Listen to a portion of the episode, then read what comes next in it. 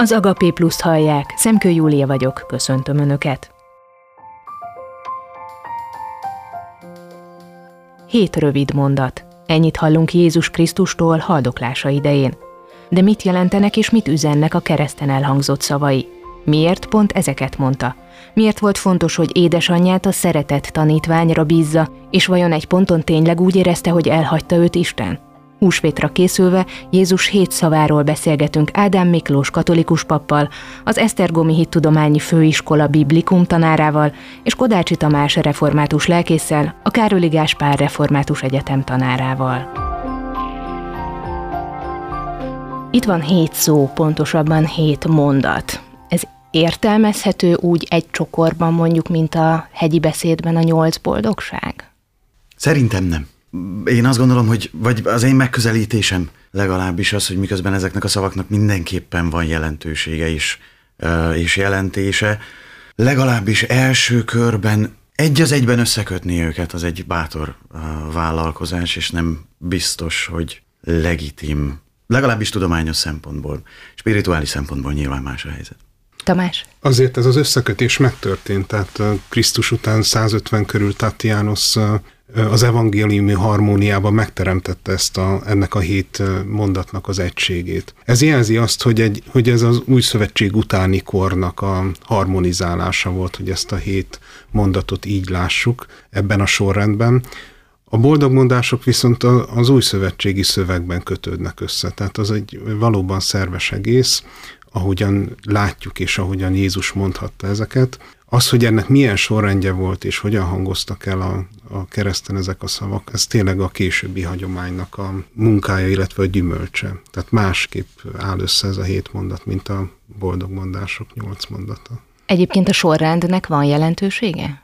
Szerintem van. Tehát um, utána hatástörténetében, a hagyományban, a zeneművekben, vagy az irodalomban szerintem nagyon fontos, hogy milyen sorrendben látjuk ezeket. Ugye ahogyan értjük az első és az utolsó mondat atyá, az atyához szóló mondatok, és egy kicsit úgy látom, hogy az első fele az emberekhez kapcsolódik, az emberi kapcsolatok hangsúlyosak, a második fele az pedig az az ige, amely testé lett, az, az megy vissza az atyához, és az sokkal inkább az atyára fókuszáló mondatok kikhez szól, kiket szólít meg Jézus Krisztus a keresztem? Miklós atya. Biblikus oldalról szemlélve egy meglehetősen komplex kérdéssel állunk szemben, különös tekintettel arra, hogy ezen a ponton bele kell számolni azt, hogy, hogy ki lebeget mondjuk egy Márk szeme előtt. Ki volt a szándékolt hallgatóság, akiknek írta, az, ahogyan megfogalmazza. A Szentírásnak, hát már a kereszténységet megelőzően hagyománya az, hogy az Isten szava örökké megmarad, ennek valójában nem az a legalapvetőbb kiinduló pontja, hogy olyan frappáns dolgokat mond, és olyan frappánsan, hogy az aztán minden időre érvényes tud lenni, hanem ennek sokkal inkább kiinduló pontja az, hogy az Isten szava teremtő szó.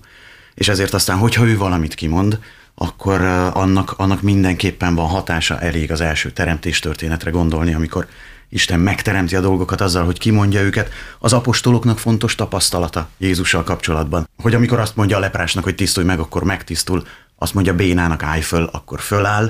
Tehát van egy ilyen tapasztalat Jézusnak a kijelentéseire vonatkozóan az apostolok részéről, és ilyen formán mindenkinek szól az, amit Jézus a kereszten kijelent, a pontos jelentés, a mi differencián. Az első mondat, az első fele ennek a csokornak mondjuk úgy, inkább az emberekkel kapcsolatos, az első mondat viszont az atyához szól. Ugye az első mondat a hagyomány szerint, hangsúlyozom, atyám bocsáss meg nekik, hisz nem tudják, mit tesznek. Ez Istenhez való fohászkodás ugyanakkor beemeli mindazokat, akik ott vannak körülötte. Mert amikor azt mondja Jézus, hogy nem tudják, hogy mit tesznek, ez vonatkozik a római katonákra, vonatkozik a főpapokra, vonatkozik mindazokra, akik ott vannak, és akik halára ítélték őt. És azt gondolom, hogy a hagyományon túl azt észre kell vennünk, hogy ez, ezt Lukács mondja. És a Lukács evangélistánál nagyon fontos az, hogy Krisztusnak a váltságműve az egyetemes. Utána folytatódik az apostolok cselekedetei, amit ő írt szintén, és pont azt mutatja be, hogy hogyan jut ez, ez, ez el városokhoz, hogyan jut el Európába a kereszténység, és pont ez a mondat az, ami a, a Lukácsi missziót szerintem nagyon jól összefoglalja, hogy beemeli Jézus mindazokat, akikre nem is számítunk, akikre azt gondoljuk, hogy hát ők biztos nem lehetnek ott az Isten közelébe, és ezzel az első mondattal lényegében az Atya elé viszi mindazokat, akik elítélik őt.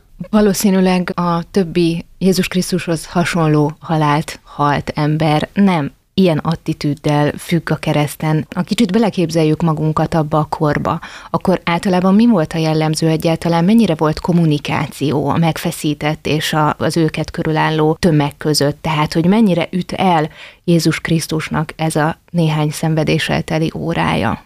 Az egész történetnek egy, egy fontos és diszonáns eleme minden evangéliumban az a fajta kettősség, hogy miközben látszólag tökéletesen kiszolgáltatott Jézus, közben viszont valamilyen módon, és ezt nem is akarja definiálni az evangélista, mégis az atya az, aki in charge, tehát valahogyan az ő kezében vannak ezek az események, és, és mondom, ezt nem akarja kibontani az evangélista, mert akkor viszont olyan fajta kijelentéseket kellene tegyen, amiket nem biztos, hogy akar tenni.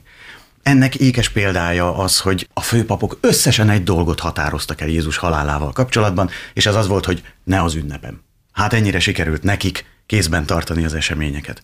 És amikor, amikor Jézusnak a hét szava, és mondjuk ez az első szó elhangzik, abban nagyon erőteljesen jelen van Jézusnak a proexisztenciája, az, hogy folyamatosan kifelé figyel, majd a következő kijelentés is ilyen lesz, hogy Jézus maga valójában aktívan cselekszik ezekben a pillanatokban is, és ez lesz az, ami mondjuk az ő kommunikációját meghatározza. Arról tudunk, hogy a keresztrefeszítés az, az megalázó kivégzési mód volt, nem egyszerűen csak az volt a cél, hogy megöljék az elítéltet, hanem a fizikai szenvedés is, és egyébként az emberi méltóságában való megalázás, ezt szolgálta a mesztelenség, és ezt szolgálta adott esetben a gúnyolódás is. Ezért volt az, hogy római polgárra vonatkoztatva azt mondta a római birodalom, hogy a római polgár az annyira nemes ember születésénél fogva, hogy, hogy őt ilyen módon megalázni nem lehet. Tehát egy ilyenfajta dialógus mindenképpen létezett, amiről egyébként be is számol az evangélista,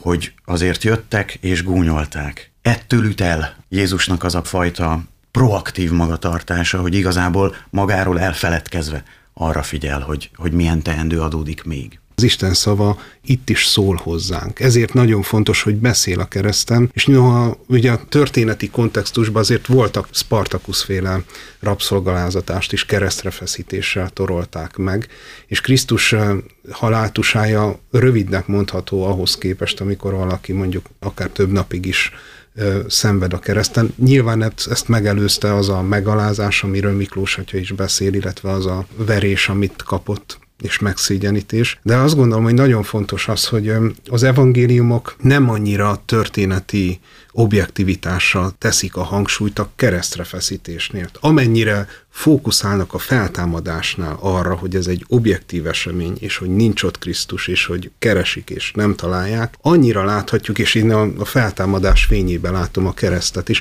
annyira láthatjuk pont a fordítottját a keresztrefeszítésnek, hogy ezt az objektív eseményt, amit mindenki tudta, hogyan történik, nem először láttak ilyet, ezt felemeli. Így lényegében azt mondhatjuk Tillik nyomán, hogy a hogy a keresztre feszítés az egy, egy esemény és szimbólum, amíg a feltámadás az szimbólum és esemény. Másra téve egy kicsit a hangsúlyt. És pont azért beszélhetünk a hét szóról, és azért van szerintem értelme ezt egy csokorba szedni, és erre így is ránézni, úgy, mint Krisztus követői, akár 2000 év távlatából is, mert ennek szimbolikus jelentősége van. Olyan szimbólum, aminek köze van a valósághoz, az eseményhez, ami megtörtént az atyát szólította meg, de mindenkire kiterjesztve gondolkozott, és most a következő, a másodiknál pedig a fele együtt megfeszítetthez szól.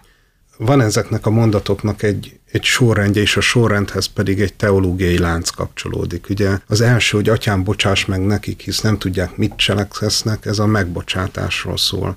Az, amikor azt mondja, hogy bizony mondom neked, még ma velem leszel a paradicsomban, ez a megtérésről szól. Asszony, nézd a fiad, nézd az anyád, hogy Jánoshoz és Máriához fordul, ez az emberi kapcsolatokról szól. A, az én Istenem, én Istenem, miért hagytál el engem, az az elhagyatottságról szól. A szomjazom az az inségről, vagy a gyötrelemről szól, az, hogy elvégeztetett, az a győzelemről szól, és az utolsó mondat, hogy atyám kezedbe ajánlom lelkemet, ez valahol az újraegyesülésről szól. Tehát lehet egy ilyen láncot felfűzni rá. Számomra inkább az a bibliai hatás fontosabb, ahogyan Lukácsnál, ahogy mondtam, a mindenkit beemel, de ugyanígy látom, nem, nem csak a rómaiakat, hanem beemeli a latort is. Tehát ő az is Lukács, amikor azt mondja, hogy még ma velem leszel a, a paradicsomban. A Máté és Márki az az elhagyatottságról szól, az ugyanaz a kettő, és Máté már nem is mond más, csak azt, hogy én Istenem, én Istenem miért hagytál el engem. Ez, a, ez valahol az elidegenedett állapot. Kávin szerint ez a pokolra szállás állapota. Jánosnál pedig nagyon emberi. Ő az, aki szomjazik. Másnál is látjuk, hogy adnak neki valamit, de az, hogy kifejezi, hogy szomjazi, ez az, ez az emberi voltának a, a kifejezése. Az, hogy elvégeztetett, szintén e, ehhez kapcsolódik, vagy beteljesedett. Tehát számomra nem, nem csak a lánc, hanem inkább az evangélistáknak a szemüvege. Tehát ha csoportosítani kellene, akkor én valahol az evangélisták szemével csoportosítanám ezeket a mondatokat. Miklós atya. Mindig fontos a sorrend. Van az evangélistának egy elképzelése arról, hogy mit szeretne mondani, és nagyon sok esetben a forma is a tartalom. Eredetileg különálló aprócska történetek, amiket különböző szituációkban mondanak el az apostolok Jézusról, ahogyan mi mondjuk a gyerekeinknek a saját életünk egyes történeteit az ő életüknek a különböző helyzeteiben hozzuk elő, és nem lesz belőle egy egységes kronológia az, ahogyan az evangélista összekapcsol bizonyos dolgokat egymással. Márk hetedik fejezetében, ahogy a farizeusokkal vitatkozik arról, hogy ami kívülről kerül be, az nem teszi tisztátalanná az embert. Nem sokkal később jön egy szírfőníciai asszony. Elvileg a két történet bárhol elmesélhető lenne az evangéliumban, az evangélista egymás mellé teszi őket, és ilyen módon kölcsönösen mélyítik egymásnak a tartalmát. Ugyanez igaz a teológiára, nem csak az egyes daraboknak a mélysége, hanem az, ahogyan a darabokat egymáshoz illesztjük, azzal igenis akarunk valami többet mondani ahhoz képest, ami az egyes elemeknek a tartalma, mint egy kirakósban, ahol adott esetben az egyes elem még csak nem is értelmezhető magában, viszont a helyes pozícióban az egész adja ki a képet. Például említettem a Jézus Krisztus utolsó megkísértését, ugye egy 1988-as film. Abban csak az szerepel, hogy én Istenem, én Istenem, miért hagytál el engem, és utána pedig jön az, hogy elvégeztetett. És hogyha így értjük, és Szorszéze így értette a forgatókönyv alapján is, akkor itt az elvégeztetett nem a győzelmet jelenti, ahogyan a egyházi hagyományban jelentette, hanem sokkal inkább azt a, az emberi élet befejezését. Tehát sokkal inkább az emberre teszi a, fó, a fókusz, csak azzal, hogy ezt a kettőt emeli ki. De ugyanígy Kávinnál is a én Istenem, én Istenem, miért hagytál el engem, ez van középpontban, és ő viszont Jánost hagyja ki, a Jánosi mondatokat a magyarázatába, és ott nagyon fontos ez a pokorra szállás elem. Vagy Jim Bishopnál a nap, amikor Krisztus meghalt, ott is az én Istenem, én Istenem, miért hagytál el engem, illetve a szomjúhozom jelenik meg, a, a gyötrelem vagy az inség jelenik meg. Tehát azzal, ahogyan a sorrendet felállítjuk, és ahogyan ezt értjük, akár a teológiai hagyományba, akár pedig eh, saját értelmezésbe, azzal értelmet is adunk a sorrenddel. Például a Ben Hurban ott nem szól Jézus. Tehát ott egy némaság, és az is, az is nagyon beszédes, nagyon kifejező. Hogy attól függ, hogy milyen filmet nézzünk, meg milyen szemüvegen keresztül nézzük, hogy az emberi, vagy pedig az isteni személye tulajdonságai jelennek meg, pont a következő mondatában, amikor Szűz Máriát rábízza a szeretett tanítványra Jánosra, pont ennél érzem azt, hogy ennek van egy ilyen nagyon racionális, és van egy ilyen nagyon lelki jelentése, meg jelentősége. Nem egy egyszerű szöveg. János evangéliuma általánosságban nem egyszerű, rengeteg szimbólummal dolgozik. Azt hiszem, Pilinszki mondta, de ebben sajnos nem vagyok biztos, hogy időnként le kell hántanunk a tényeket, a tények állarcát, hogy eljussunk a valóságig. És hogyha ha egyszerűen csak tényeket sorolna fel, akkor nem derülne ki az, hogy pontosan mi is történik. Az, hogy az Istenfia elfoglalja a trónját a királyi beiktatás végső lépéseként, ez történik. És valahol Jézusnak az egész küldetésének volt egy olyan fókusza, hogy a leghétköznapibb dolgokban felfedezni azt, ami, ami túlmutat. És például ez egy olyan gesztus, ami tekinthető jogi gesztusnak, tekinthető egyszerűen csak egy, egy fiú gondoskodásáról az édesanyjának, aki tudja, hogy ez az anya a korabeli szociális viszonyok között nehézségben lesz az ő halála után, és ehhez képest még van az egész történetnek egy további, öt további, száz további szintje, ami az Isten felé irányít a leghétköznapi pillanaton keresztül. Meg azért Jánosnál itt az ember Krisztus jelenik meg a, a Jézus. Tehát visszagondolva akár, amikor én nagyon beteg voltam, akkor az édesanyámat hívtam, de a saját gyerekeimnél is láttam. Tehát, hogy amikor elhagyatottak, akkor nincsen más, csak az édesanyja. Tehát itt nem csupán jogi aktusról van szó, hanem észre kell vennünk azt, hogy az, akinek egy édesanyára szüksége van a leg elhagyatottabb, rettenetes szenvedő állapotban, ő úgy gondol az édesanyjára, hogy vele mi lesz, és hozzá kapcsolja a szeretett tanítványt, miközben ő fel fog támadni. Tehát itt a gondoskodásnak egy olyan nagyon mély emberi érzése jelenik meg, ami szerintem túlmutat egy jogi aktuson. És közben meg az elhagyatottság érzésről szól a következő mondata, hogy fűződik akkor ez tovább. Ez a mondat, ez, ez arámiul hangozhatott el, illetve hát a, ugye Zsoltár idézet Éli, Éli, Lammák Sabaktáni. Én Istenem, én Istenem, miért hagytál el engem? Sokan azt gondolják, hogy ez a, e, így reflektálnak a körülállók, hogy Illést hívja, mert ebbe az Élibe ezt hallották vissza. Ugye ez van a köze, középen egyébként, tehát ez a negyedik, és előtte vannak a, az ember, és utána pedig az isteni fókuszon mondatok, és ez az elhagyatottság, a, ha teológusokat nézem, Calvin, Carbart, de a katolikusoknál Hansur von Baltazár is azt mondja, hogy ez a pokolra szállás pillanata. És a pokolt így kell érteni, hogy az az Isten nélküliségnek az állapota. Ez a fajta távolság, amikor besötétül és így kiált fel, ez az, ami, amivel magára veszi a, a világ bűneit az Isten báránya. Ez szerintem a legmélyebb mondata Krisztusnak, ami a kereszten elhangzik ez az egyik Zsoltárnak, ez azt hiszem a 22. Zsoltárnak a kezdete, ez az Istenem, Istenem, miért hagytál el engem, viszont maga a Zsoltár, az pedig nem is a teljes elhagyatottságról szól, nem az Isten nélküliség érzéséről szól. Hogyan fésülhető egybe Miklós atya? Én azt gondolom, hogy vannak olyan helyzetek, amikor veszélyes a szavak értelmét elkezdeni boncolgatni, mert félrevezetnek. Van egy kedves ismerősöm, akinek egy nagyon kedvelt mondás az, hogy a soha és a mindig érzelmeket kifejező szavak. És amikor, amikor intenzív módon érzelmeket fejezek ki, akkor, akkor ott, eh, hogyha valaki úgy viszonyul hozzám, hogy, hogy eh, nem a garázsba, hanem a garázsban, azzal nem igazán segít. Azt gondolom, hogy ez azon ritka alkalmak egyik, amikor Márk inkább akar együttérzést ébreszteni. Alapvetően nem törődnek vele, hogyha szabad ennyit megengedni. Például a Passió című filmmel kapcsolatban az egyik komoly kritikám éppen az, hogy mindenáron fizikai szenvedésként akarja ábrázolni azt, ami történik, és ezzel nem, nem igazán foglalkoznak az evangélisták, van sokkal fontosabb mondani való. De ez egy olyan pillanat, amikor viszont Márknak fontos, hogy itt most azt akarja kifejezni, ami Jézusban belül van.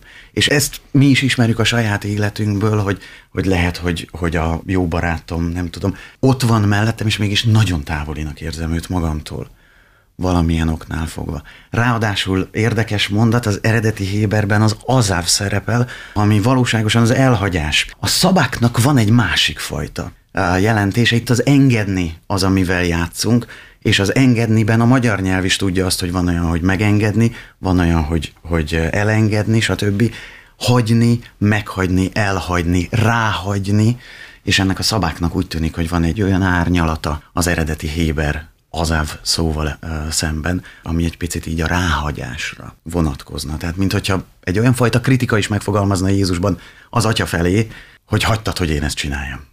Önmagában az, hogy, hogy a fiú és az atya kommunikál egymással, ez így egyoldalú, tehát hogy a fiú mondja az atyának, hogy miért hagytál el engem. Ezt lehet sokféleképpen érteni, de azért észre kell vennünk azt a teológiai hagyományt, amiben pont a Szent Háromság érvet látták ebben a mondatban, hogy az atya és a fiú itt nagyon távol van egymástól.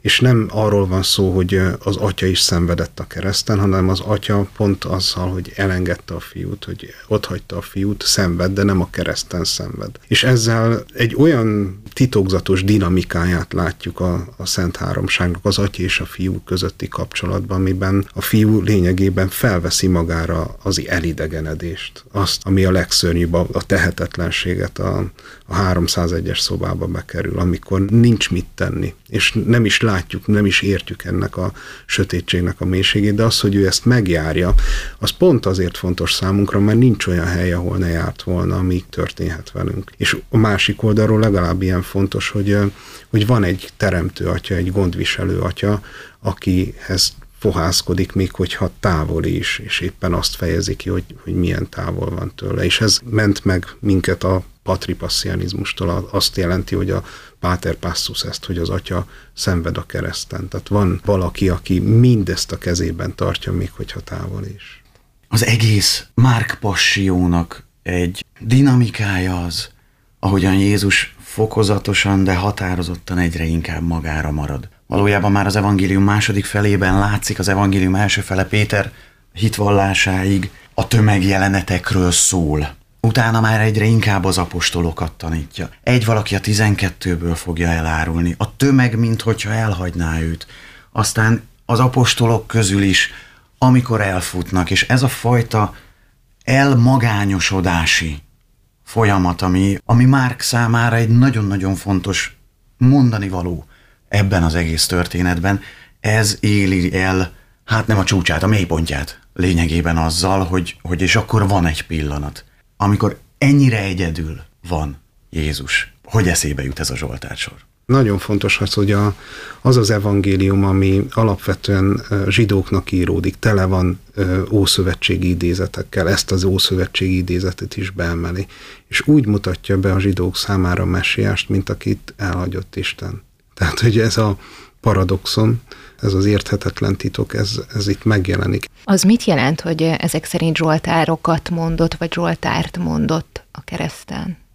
Nagyon mély reflexünk tud lenni az, hogy imádkozunk. Idős otthonban, idős néni világát nem tudja, bármit mondok neki, minden mondatnak csak és kizárólag az utolsó egy szavát ismétli el. Válaszul mert valamennyit még érzékel a külvilágból, és érzékeli, hogy neki most válaszolnia kell, és ami bejutott abból az utolsó szót visszamondja, és amikor azt mondom neki, hogy üdvözlégy Mária, akkor azt mondja kegyelemmel teljes. Nagyon fontosnak tartom a kötött imádságokat. És az izraeliták nagyon fontosnak tartották a kötött imádságokat. A Zsoltárok könyve, nem lebecsülve egyetlen egy imádságos könyvet sem. A Zsoltárok könyve az egyetlen kinyilatkoztatott imádságos könyv. És hogy az izraelita azt, azt tudta, és rengeteg mindent tudott fejből belőle, és az, hogy egy ilyen helyzetben automatikusan jut eszébe egy Zsoltár sor, bárcsak annyira ismernénk a Szentírást, hogy az élet hétköznapi pillanataiban nekünk is eszünkbe jussanak. Akár Zsoltársorok, akár bármi a Szentírásban. Sőt, hogy tovább fűzzük ezt a láncot a szomjazom, vagy elvégeztetett, az is a 22. Zsoltárnak a 13. versére utal, vagy a 32. versére. És én is azt gondolom, hogy egy új szövetségi embernek volt imádság, amit el tud mondani, de Jónásnak is. Tehát Jónás a Cethal gyomrába, ő Zsoltár idézeteket mondott, a 42. Zsoltárt, az örvény és a víz, ez mind, mind arra vonatkozik. És ahogy Miklós atya mondta, én is azt gondolom, hogy ma hiányzik az a rítus, amivel el tudunk menni az életből, vagy amikor nagyobb események történnek, és nagyon fontosak a kötött imádságok. Amellett, hogy szerintem nagyon fontosak a szabad imádságok is, de az, hogy szókincsünk legyen, hogy, hogy ki tudjuk fejezni magunkat, amit nem tudunk másképp, csak ezekkel a nagyon-nagyon régi zsoltárokkal, ezekkel a szavakkal, ez szerintem nagyon lényeges, és és én azt el tudom képzelni, hogy itt Jézus elénekelt a 22. Zsoltárt. Tamás a folytatásról kezdett el beszélni, ez a szomjazom, a következő szó. Ez meg annyira nagyon materiális megint. Igen, ez a Jánosi szemüvegen keresztül Krisztus ember. Tehát, hogy itt a, a szomjúságnak a kifejezése van, és igazából, hogyha így a feltámadás utánról nézzük, itt mindenkinek ad valamit Jézust, azoknak, akiknek nincsen kapcsolatuk. Ott megmutatja, hogy az, az édesanyját és Jánost összekapcsolja. Az, aki nem tudja, hogy mit csinál. Tehát olyan katasztrofális és kegyetlen időben élünk, amiben nem látjuk, hogy mi miért van, és mi, minek mi a következménye. Jézus nem oldja meg ezt, hanem azokat is az atya elé viszi, akik nem tudják, hogy mit tesznek, és szerintem a szomjúság az a nagyon erőteljes emberi vágy, amit én fizikailag is értem, az édesvízhez való jutás, ami korunknak az egyik legnagyobb problémája, valahol itt meg idehozza a keresztre ezt a, ezt a szomjúságot, ami, ami emberi szomjúságot is jelent. Megint János, és Jánosnak ez a, ezzel a történettel találkoztunk már. Hiszen a mondat nem először hangzik el az evangéliumban. A szamáriai asszonynak ugyanezt mondja. És ilyen módon, ahogy kölcsönösen értelmezik egymást az események, és az a fajta egymást átjárás, amit Tamás is mondott, hogy, hogy megint egy végtelenül triviális jelenetben egy hallatlan mélység, és nem kiátszható a kettő egymás ellen. A szamáriai asszony történetében Jézus szomjas, inni szeretne. Az asszony szomjas, vágyik többre, vágyik a messiásra. A beszélgetésükből kiderül, hogy azért képben van a vallási dolgokkal kapcsolatban. És uh, szóval, hogy, hogy Isten és ember hogyan találkozik egymással abban, hogy, hogy végül az asszony történetében Jézus nem egy didaktikus tanítóvá válik, aki, na most asszony, elmagyarázom neked, hogy, hanem a kölcsönös egymásra vágyásból fakadóan kialakul egyfajta egyenlőség, egyfajta komplementaritás. És az, hogy, az, hogy Jézus ezt nagyon határozottan kifejezi a kereszten, azért, mert szomjas. De ebben a mondatban már, már ott van a sokkal több. Meg, meg vegyük észre, hogy ugye az a kísértés, hogy hát ha te vagy Isten fia, szállj le a keresztről. Tehát, hogy itt, itt lényegében egy nagyon régi tévtanítás jelenik meg a doketizmus, ami azt jelenti, hogy Krisztusnak csak látszat teste van. Tehát, hogy ez nem igazi szenvedés. Lejöhetne a keresztről, ez az egész, ez csak egy, egy látszata. És az ez szomjú azon, amit János mond, ez annak az emberi gyötrelemnek a valósága, hogy nem látszat teste van Krisztusnak. És hiába az az ige, ami testélet, ez a testélétel, ez teljesen valóságos testélétel. Ebbe a szomjúságba ez jelenik meg. A többi evangéliumban megjelenik, hogy próbálnak neki inni adni, de ez a szomjúság, ennek a kifejezés, ez nagyon Jánosi. És az, hogy mit kap utána? Mivel a keresztrefeszítésnek célja a megszégyenítés. Leböghetnék, túl vagyunk rajta, de a keresztrefeszítésnek lényege az, hogy húzzák, ameddig csak lehet. Ez a zsidóknál alapból problémás, mert hogy létezik az a fajta hagyomány, ami a halottat eltemetteti.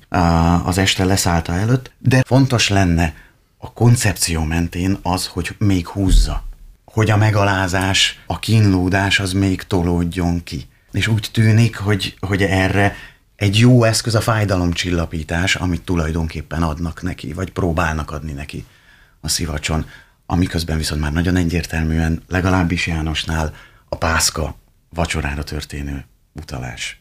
Miközben van ez a szó, vagy van ez a mondat kijelentése Jézusnak, hogy szomjazom, közben meg valahogy olyan erőteljesen behozza azt az érzést legalábbis számomra, hogy Jézus Krisztus az élő vizek forrása. Ez a szomjúhozás, meg ez a forrás lét, ez hogy kapcsolódik? Ez összekapcsolható?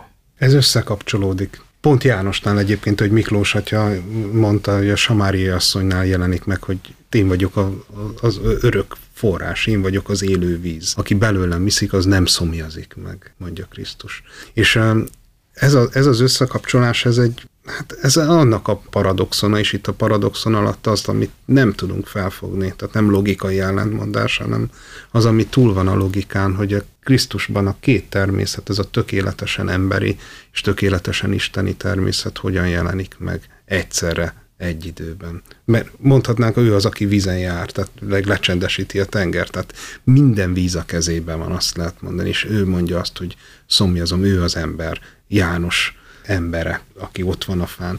Szerintem nem olyan, amit meg tudnánk magyarázni, és itt a tökéletes ember lét alatt nem, nem azt értem, hogy aki nagyon erős vagy úgy tökéletes, hanem, a szomjúozásban is tökéletes. Teljesen Teljesen, ember. igen. Miközben néhány sor múlva majd megnyitják az oldalát, amiből azonnal vér és víz folyik. Mert ő a forrás. Elhangzott ez a mondat, hogy beteljesedjen az írás, és a következő kijelentése pedig az, hogy beteljesedett. Ez pont a szomjúzást követi egyébként. Tehát Jánosnál ez így össze is kapcsolódik ez a kettő. Beteljesedik, és ezt többféleképpen lehet érteni. Az, amiért jött, az beteljesedett, vagy ez az egész keresztrefeszítés beteljesedett, mind az emberi, mind az isteni természetnek ez a, ez a beteljesedéseit jelenik meg. És ezt ne felejtsük el, hogy ha már ha- harmonizáljuk az evangéliumot, hogy ez, a, ez az utolsó mondat, vagy az utolsó előtti, att- hogy attól függ, hogyan kit nézünk még, vagy hogyan tesszük hozzá. Ez azt eredményezi, hogy a templom kárpitja ketté szakad. Tehát, hogy a szentek szentje lényegében kinyílik.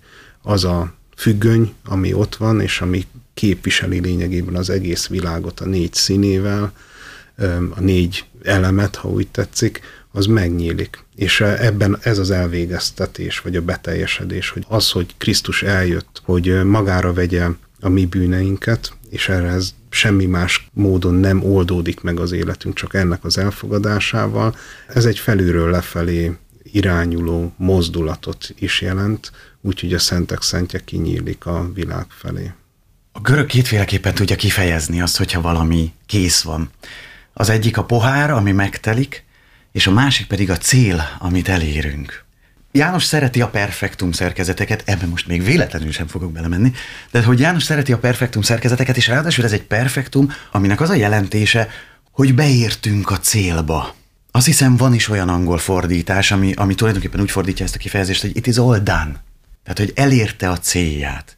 És a 13. fejezet azzal a kijelentéssel kezd, az egész második része a János evangéliumnak azzal kezdődik, hogy Jézus szerette az övéit. Mindvégig. Szerette őket. És most van a vége.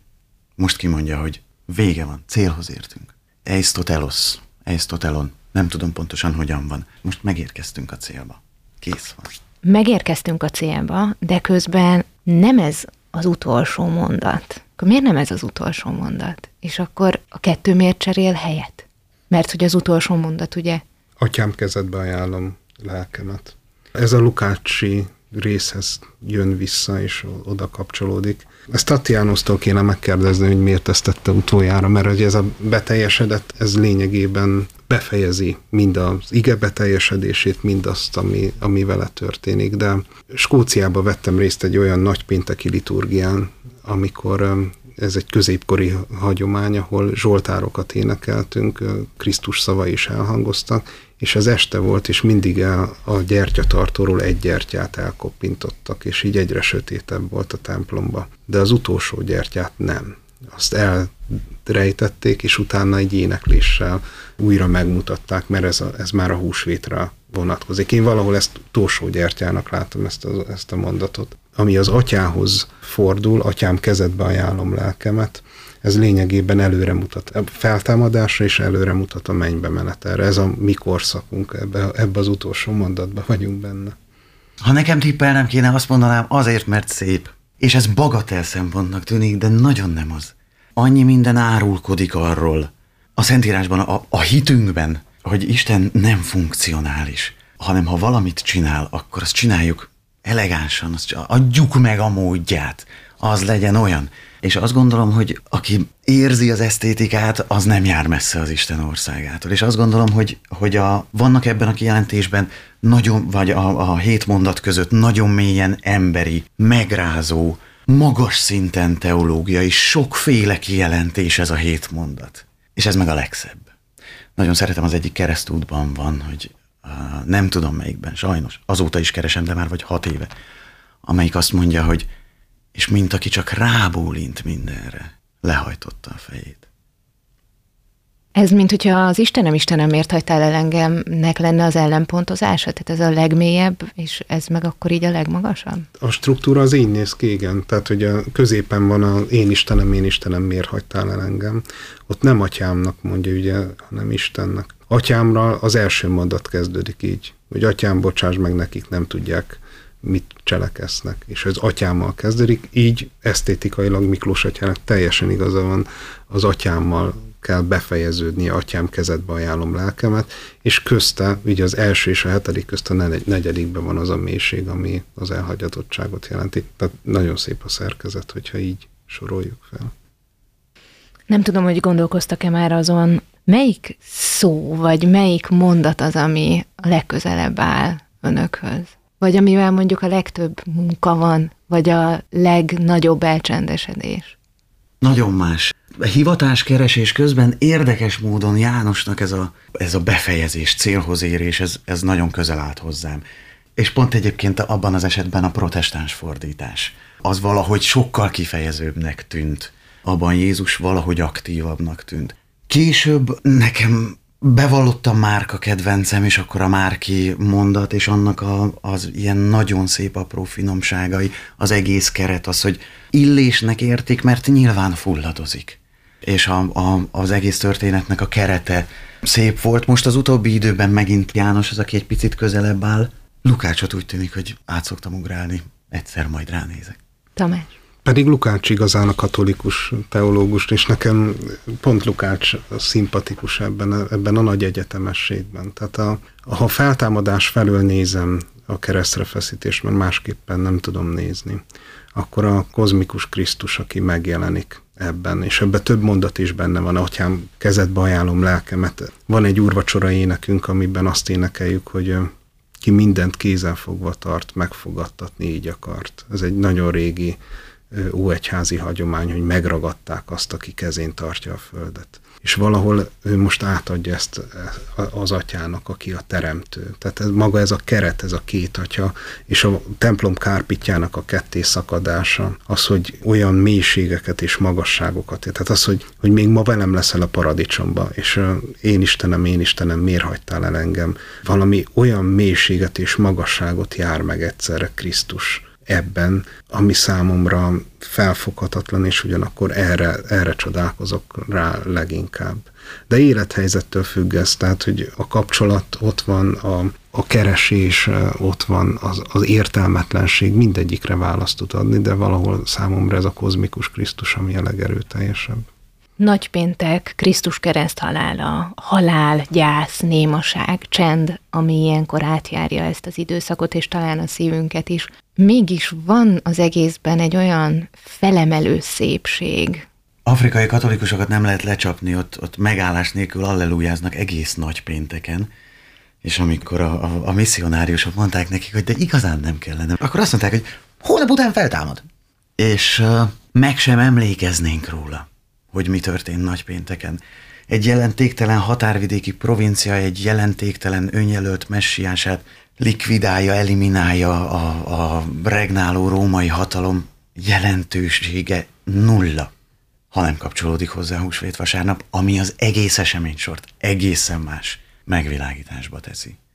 Az evangéliumokat olvasva nem az a csoda, hogy az, aki az atyánál volt, aki ige, és aki az örök logosz, az emberi lesz és visszakerül az atyához, hanem hogy miért hal meg. Nincs más vallás, ami valahol ezt a kettőt ilyen erőteljesen tudja hangsúlyozni. A görögöknél nem halnak meg az istenek, ők mind halhatatlanok maradnak, bár lejárnak a földre ott Prométeusz, aki, aki az egyetlen kivétel, aki szenved az emberekért, de ott is pont a halhatatlanság miatt szenved. Itt Krisztus megjárja azt, amitől mindannyian félünk. És pont ez ad örömet, hogy nincs olyan pont, nincs olyan hely, nincs olyan idő, nincs olyan tér, ahova ne menne el, ahova mi is eljutunk. És ez, ez egy nagy reménységet ad a, a feltámadásra nézve. Hogyha nem halt volna meg, akkor a feltámadás sem lenne igaz. Nagypénteken nem győz az élet a halál fölött. Nagypénteken meghal az Isten. Az Isten hal meg. És ott és akkor, amikor Jézust azzal gúnyolják, hogy szálljon le a keresztről, ő az Isten fia. Leszállhatna a keresztről. Ahogyan Kazancakis el is játszik a gondolattal. De van az a pillanat, amikor realizálja, hogy ő akkor élni fog. És akkor mi meghalunk. Vagy ő hal meg, és akkor mi élni fogunk. És mellettünk dönt.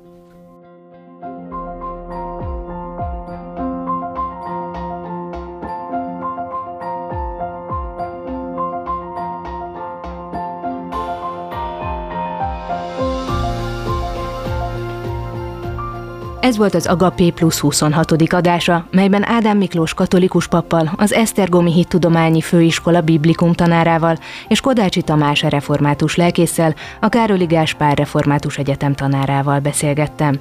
Ezt és korábbi podcastjainkat is meghallgathatják a Média Click és a Spotify felületein, illetve a Bizonyisten YouTube csatornán. Köszönöm, hogy ismét együtt kerestük a pluszt. Szemkő Júliát hallották.